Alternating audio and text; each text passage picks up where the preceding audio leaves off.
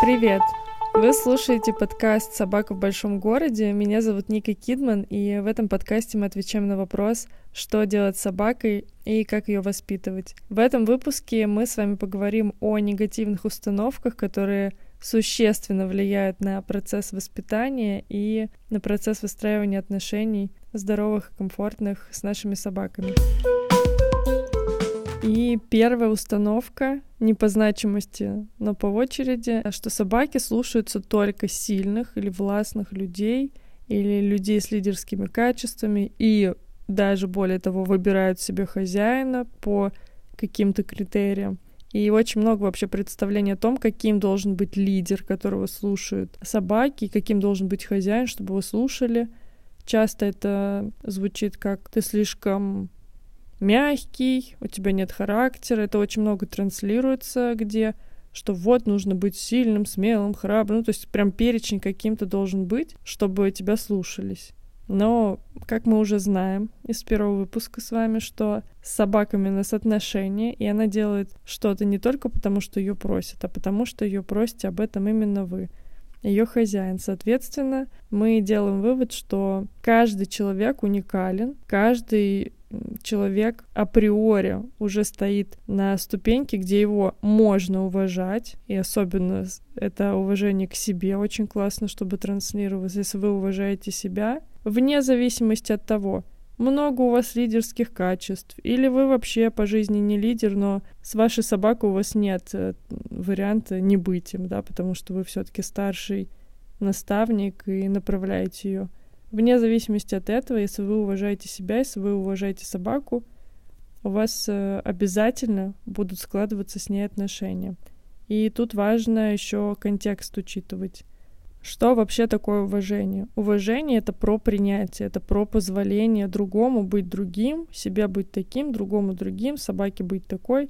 И вот это как раз принятие, что окей, ты такой, и это классно, и это можно так. И с собакой то же самое. Это не исключает развитие, потому что сейчас все подумают, ага, я такой, все такие, и тогда зачем вообще что-то делать и слушать подкаст? Но все начинается с принятия, и развивать мы можем только то, что любим. То, что мы не любим, у нас не получится развивать. Часто в отношениях с собаками мы не любим либо сами отношения и не можем себе в этом признаться. Поэтому мы не занимаемся ими, потому что эта зона опасна для нас. Мы не хотим ее трогать, она очень уязвимая.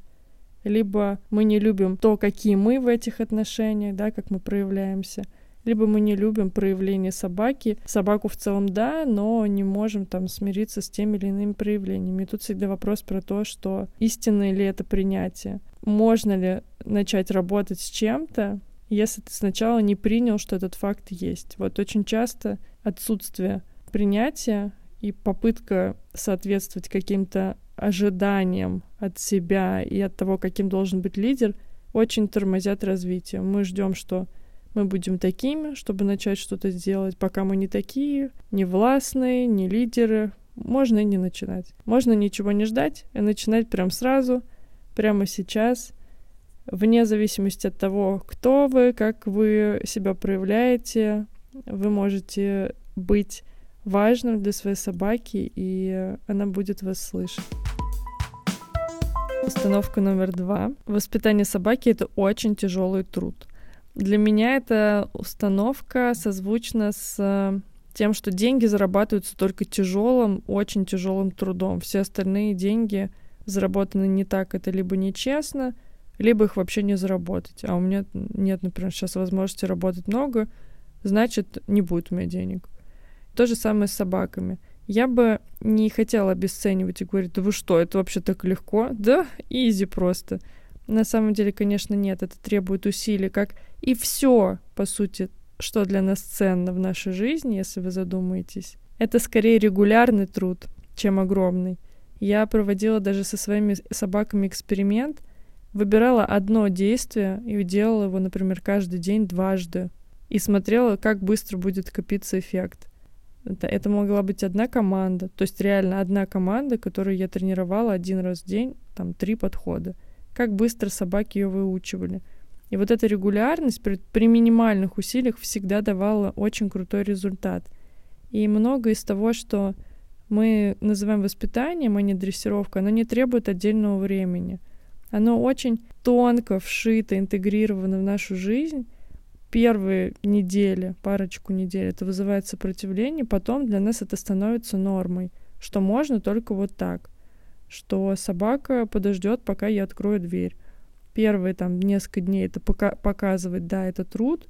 Потом это все постепенно входит в большую-большую привычку, и уже по-другому ты не представляешь. Хотя ты делаешь одно только действие, прокачивая навык самоконтроля, собака учится себя контролировать и в других местах.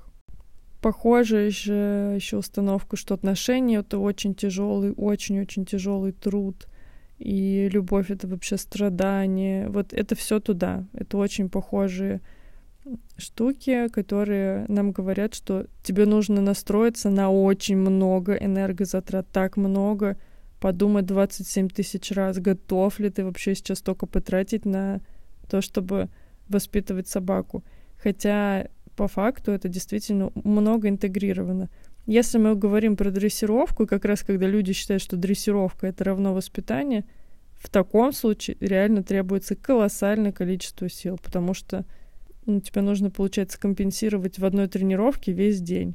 Мы опустим момент, что это нереально, но ожидания у людей такие есть, и из-за этого и процесс иногда собака занимается там два-три часа. Я когда слышу такое, мне, честно говоря, становится плохо, потому что при моем графике я вообще не представляю, где бы я брала три часа только на тренировку, с учетом того, что нужно еще гулять, кормить, любить, гладить, чесать, стричь. И вот какие-то такие истории, которые нужно делать каждый день практически, уходовые и заботливые. Если бы я занималась по три часа в день, ну, я бы не смогла, наверное, даже работать. Поэтому это регулярная история, но это не такой труд, который непосильный, забирает всю энергию, просто высасывает и обесточивает вас. Это нужно зафиксировать и отловить, если у вас это есть, и работать с этим, пробовать по-другому. И со временем эта установка, этот паттерн будет снижаться. Третья установка и убеждение — это мой фаворит, потому что она встречается практически во всех отношениях, в которые вы вступаете в процессе жизни, если у вас есть это убеждение. Оно звучит как «любовь нужно заслужить». Просто, ну, такой топ. Из, из-за этого мы думаем все время, я не заслужил быть счастливым, да кто я такой, чтобы вообще хотеть этого? К чему приводит то, что мы пытаемся заслужить любовь и вот это мышление? Мы не знаем, как проявиться и сказать о том, что нам некомфортно, потому что вдруг я сейчас откажу, а меня любить перестанут. Вдруг я сейчас вот здесь скажу вот это, и, и все, и мне нужно будет реабилитировать, включать чувство вины. Зачем я отказал собаке? Вот, но я не могу ей отказать. Это вот про то, что любовь нужно заслуживать, и про то, что мы не можем проявиться и показать, что нам вот так не ок. И это до, при, доходит до того, что вы уже сами начинаете не замечать, когда вам некомфортно, потому что привычка не говорить об этом, не проявляться настолько сильная. Личные границы стираются, да, это вот туда, когда собака ходит по нам, нам больно, мы как бы, ой, ну прошлась, ну ладно, и так изо дня в день, потому что если вдруг мы скажем, не надо по мне ходить, у нас подсознательно включается механизм, который говорит, нет, нет, ты что, перестанет тебя любить, в то время как в здоровых отношениях нет такого, что мы боимся сказать, что нам что-то не нравится, а даже если боимся, мы все равно понимаем, что окей, я скажу, но от этого отношения не закончатся, они не будут разорваны. Знаете, есть такая штука, вот вы можете отследить, есть ли у вас страх задать кому-то какой-то вопрос важный. Даже можно ли уйти пораньше с работы? Вот страшно, нам кажется, что нам нужно это прям заслужить, право даже спросить. Вот если такие штуки есть, они сто процентов есть в отношениях с собаками, что вы не можете, опять же, повторюсь, отказать, не можете где-то нахмуриться даже, или не можете поверить, что вот вы сказали, да, все-таки, что вас это не устраивает, вам не нравится. А потом огромное чувство вины, потому что вы сказали не тогда, когда почувствовали, а тогда, когда у вас уже столько накопилось, и вы это вот просто бам, вылили огромным каким-то потоком эмоциональным, и собака не ожидала, там, испугалась. Вот это все в заслуживании любви. И очень важно выявить у себя такую штуку, отслеживать ее, смотреть, из каких состояний мы говорим с собакой, да, что мы боимся в этот момент, почему мы не можем сделать то или иное действие, то или иное слово сказать. И принять как факт очень важно, что любовь каждый человек заслуживает по праву рождения. Нам не нужно делать каких-то дополнительных действий, чтобы нас любили. Наши собаки, они всегда готовы идти на контакт. В этом их огромная преимущество, ну вообще преимущество отношений с собаками, что они не скажут: я не хочу об этом разговаривать, я не буду, я не пойду. Они всегда готовы. Если бы они не хотели идти с нами на контакт, они бы не одомашнились и не прожили с нами столько тысяч лет. Они всегда готовы нас услышать и всегда готовы пойти на контакт. Главное — говорить, слышать. Это очень важно в отношениях. Продолжение к первому убеждению. У нас есть еще одно убеждение, что нельзя с собакой быть добрым, нельзя быть мягким, нельзя идти на поводу. Причем иногда в прямом смысле, когда собака тянет поводок, потому что она испугалась салюта, а мы стоим, потому что вот сейчас мы пойдем, и она поймет, что я там тряпка, и вообще мной можно манипулировать, хотя собаки не могут манипулировать. И все, и все сложится, и тогда я вообще потеряю хоть какой-то авторитет. Мне здесь еще очень важно отметить, что похожая установка есть в воспитании детей, когда мы говорим, что вот не надо таскать на руках, приучишь там вот на руках сидеть, он поймет, что криком добивается и вообще потом не слезет. Не надо ничего там передумывать. Вот если ребенок заплакал, да, ты сказала, все, стой на своем, даже вот хоть он в истерике бьется, а то он сядет на шею, поймет, что ором можно там добиться чего-то. Очень классный пример. Я очень осторожно сравниваю эти направления, ни в коем случае не хочу сравнить, что собака равно ребенок, ребенок равно собака, потому что, конечно, это не так, но мышление и некоторые физиологические механизмы работают одинаково. И вот с детьми, да даже иногда и со взрослыми, очень классно задать себе вопрос: ну если реально человеку плохо, если ребенку реально так плохо и травматично то, что происходит, ну нельзя додавливать дальше, это будет травмой. То же самое с собакой, которая чего-то испугалась на улице, она тянет к подъезду, чтобы быстрее убежать, спастись, ей плохо. То есть это реально случай, когда скулёж, рвется на поводке, мечется животное, человек такой: нет, вот я сейчас сдвинусь, и она поймет, что я буду идти на ее манипуляции. Ну, короче, такого нет. И отношения — это как раз в том числе и поддержка. И то же самое в отношениях и со взрослыми людьми. То есть мы что-то делаем и видим, что человека это очень травмирует, да. Есть, конечно, тут заделано то, что взрослый человек сам ответственен за свои эмоции, и он сам может себе помочь. Но у собаки, например, как и у ребенка, такой возможности нет. Он может это сделать только через проводника. И выстраивать контакт доверительный с миром только через проводника. Поэтому крайне важно, чтобы ситуации, когда вы действительно видите, что собаке важнее поддержка, чем сейчас ее нужно воспитывать, вот только сейчас, вот другие моменты вообще никак нельзя, и после будет нельзя, только вот сейчас это прям крайне важно, и нельзя уступить. Подумайте прям трижды. Если действительно важна ваша поддержка и участие, то сломанные отношения восстанавливать гораздо, гораздо труднее, чем потом довоспитать и дотренировать тот или иной момент. А если это еще и травма происходит какая-то, вот собака испугалась, мечется, а вы не даете ей уйти, это может, например, на те же салюты удлинить вообще весь путь приучения потом к салютам, потому что травмы настолько сильны, что ее, ну, нужно больше прорабатывать и дольше. И еще очень важный момент, у детей такое точно уже исследовано и есть, и я замечаю такие же тенденции у собак, когда они не верят в то, что они могут хоть как-то повлиять на ситуацию, это очень сильно бьет вообще по самоощущению своему, по ощущению «я могу». Вот это очень важный момент. У собаки, чтобы с вами был контакт и сохранялся любовь, доверие, вот это ощущение должно не пропадать, что она может влиять. Да, она может получить отказ, И этому тоже нужно учить, да, принимать эти отказы, как и детей в детстве учат принимать отказы. Но должно быть и понимание, что меня услышат. Если мне нужно, я могу. Даже тот же момент, вот собака там проситься в туалет начинает очень часто. Такой говорит, почему у меня не просится? Потому что вот этот элемент, что меня услышат, он может быть немножко в спящем режиме, недоработанном.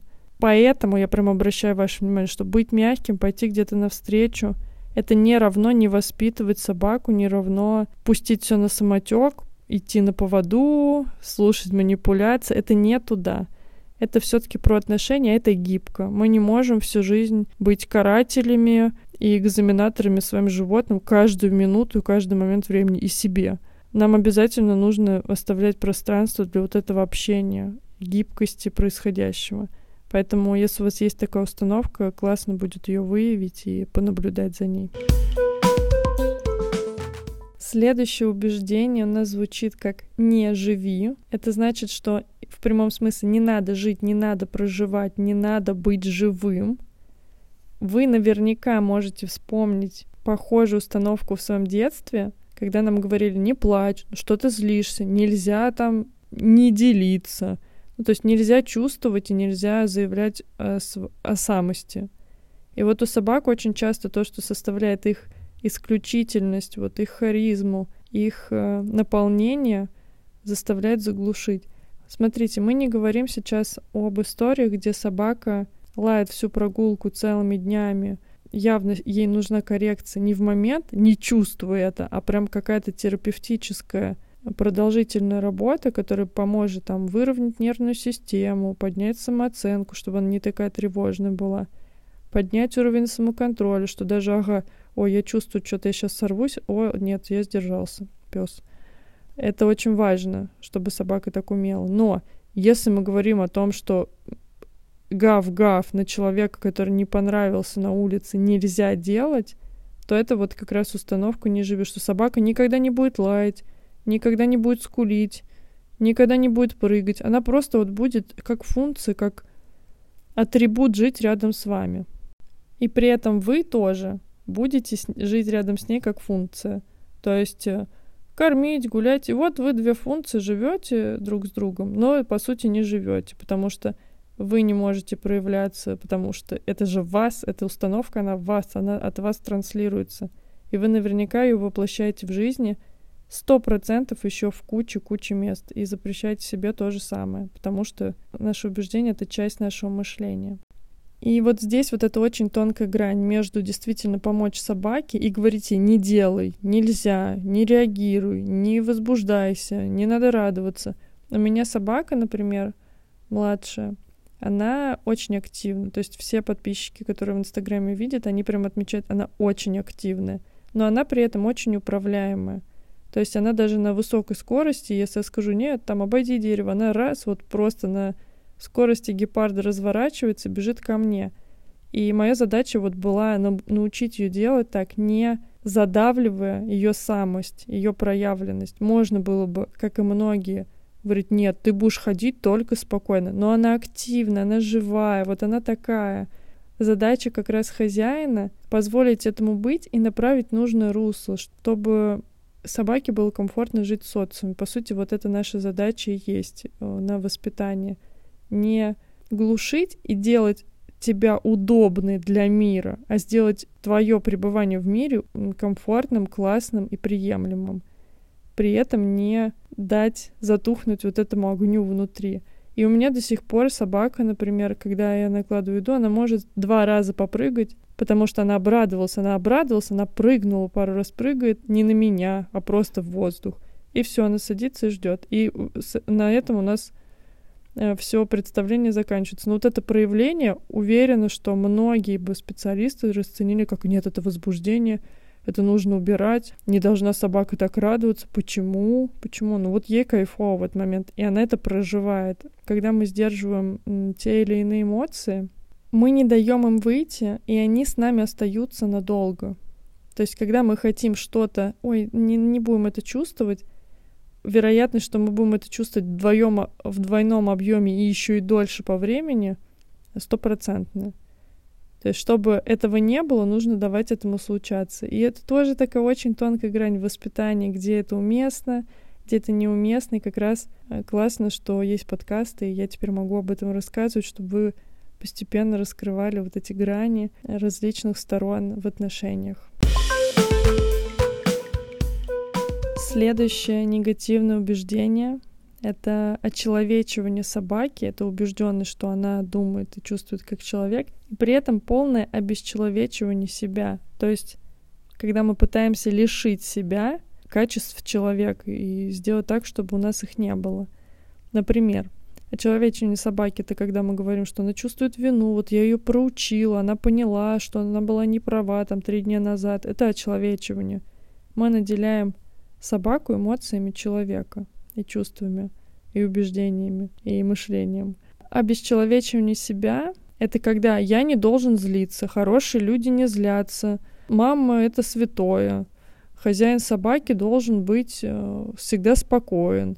Ну, то есть какие-то штуки, которые вообще не вяжутся с понятием человек, потому что человек живой, человек может чувствовать совершенно разные состояния, быть в этих. Это не значит, что он будет это транслировать на собаку, да. Очень важно присваивать себе свои чувства и говорить: да, я живой, я могу злиться. Я не злой человек, я злюсь. И то же самое про собаку, кстати, когда мы говорим: ой, у нас такой злой, вот я реально не знаю, что такое злая собака. Собака злится, да. Такое знаю. Злая собака нет. То же самое, как собака радуется и радостная собака. Очень важно не застревать вот в этих ролях. Не накидывать какой-то излишней святости себе, что я должен быть вот просто сверхчеловеком, потому что у меня собака, на мне такая ответственность, они же вообще беззащитны. Да, это так, но вы все равно при этом остаетесь человеком. И вот тут очень важно... Знаете фразу «важно всегда оставаться человеком»? Это и про то, чтобы разрешить себе им быть, и про то, чтобы при этом вот какой-то соблюсти морально-этическую сторону вопроса. Поэтому прям очень важно соблюдать такую историю, что вы человек, вы имеете право на свои эмоции. Очень классно не размещать их на собаку, не делать ее причиной ваших эмоций. То есть ты меня разозлила, знаете, это типичное. Вот ты виновата в том, что я тебя ударил. Не надо было меня злить. Вот здесь то же самое. Ты там виновата, что я на тебя ору. Вот я тебя сейчас проучу, и ты поймешь. Хотя собака не поймет. В этот момент мы ее человечиваем. И в этот момент мы вообще лишаем себя вот этих человеческих проявлений и чувств. Потому что говорим, это не мое. Такие штуки очень важно отслеживать вообще повсеместно. Но с собаками их очень легко отследить, потому что они подсвечены. Мы с собаками очень в отношениях тесных и взаимодействуем много, если мы взаимодействуем. Поэтому отследите, есть ли вот такая, такая убежденность, что собака, она как человек, а человек должен быть сверхчеловеком, если у него есть собака. Понаблюдайте за этим, проработав эту историю, очень намного-намного становится быстрее двигаться в процессе создания крепких отношений. Итак, дальше у нас с вами история про то, что конфликт — это плохо. Здесь прям мне так важно сказать, что в, в здоровых отношениях и в близких конфликты всегда ведут к тому, что вы сближаетесь, потому что вы с помощью них узнаете себя лучше, узнаете лучше социального партнера, с которым происходит этот конфликт. Социальный партнер узнает лучше вас. Мы очень боимся конфликтов, потому что а вдруг меня перестанут любить, вот этот страх быть брошенным, отвергнутым, и собака в том числе. В то время как с собаками, я прям отслеживаю, это сто процентов ведет к лучшему взаимопониманию, потому что когда вы понятны, вы становитесь более предсказуемыми, а вот эта предсказуемость — это... фундамент безопасности для животных, когда они понимают, что за этим действием будет вот это. Это можно назвать правило, я это называю коммуникацией проявления. То есть если мне собака ударит лапой по лицу, сто процентов я скажу: «Эй, блин, ты чё?» И нахмурюсь, отодвинусь, и даже если это будет случайно, я все равно это озвучу. И это будет не так, что «ты сейчас умрешь, я покараю тебя, пес, за то, как ты посмела свою лапу на мое священное лицо». Нет, это не туда. Но я говорю, блин, мне, ну, не нравится так, ты, конечно, прыгай, но не надо мне лапы по лицу бить. И это капля в море всей нашей коммуникации, но она достаточно отражающая действительность. Или если собака запрыгнет на диван, когда не хочу там сидеть, скажу, нет, давай, сейчас слезай, спасибо, молодец, иди, иди к себе. Это как раз про конфликт интересов. По сути, вот это не звучит как конфликт, но это он и есть. И так важно не сглаживать углы, а учиться в них взаимодействовать со своей собакой, не, не пытаться избегать этого, потому что как раз многие в попытках избежать того или иного взаимодействия вот с этим диваном или с кормежкой, да, что там собака прыгает, я быстрее эту миску и впихну, потому что она сейчас меня всю поцарапает, да, и можно поставить миску и реально сказать, нет, не надо, я не хочу, чтобы ты это делала. И понятно, что это не единственный способ, который поможет собаке перестать прыгать. Это еще и работа с возбуждением, работа с нервной системой, чтобы собака была способна быстро переключить одно состояние на другое. Но это и озвучить в моменте. Это очень, очень важно, не избегать этого. То есть я очень раньше боялась конфликтов. Я прям помню, взять меня пять лет назад, когда я еще работала в офисе, и для меня был адом. Если как только я видела, что назревает конфликт, мне хотелось слиться, мне хотелось выйти из коммуникации, типа я не, я не готова была с этим разбираться, и я боялась их, этих конфликтов. Сейчас я очень люблю конфликты. Во-первых, потому что в них можно увидеть человека, его готовность к коммуникации с тобой, все зоны роста, которые есть, подсветить, что в тебе важно доработать и дорастить, да, какие фундаменты и опоры. И они всегда ведут к сближению. Ну, то есть, если они не ведут к сближению с, с людьми, то это значит, что человек не хочет этого. И это тоже ок, это классно узнать и классно увидеть без очарования, как оно есть на самом деле. А собаки всегда готовы идти на контакт. Мы можем увидеть, что собака не умеет принимать отказ, и научить ее этому, и уделить этому время. Но если мы не войдем вот в, эту, вот в этот конфликт, где я не хочу, чтобы ты сейчас со мной это делал, а ты хочешь, мы никогда не узнаем об этом.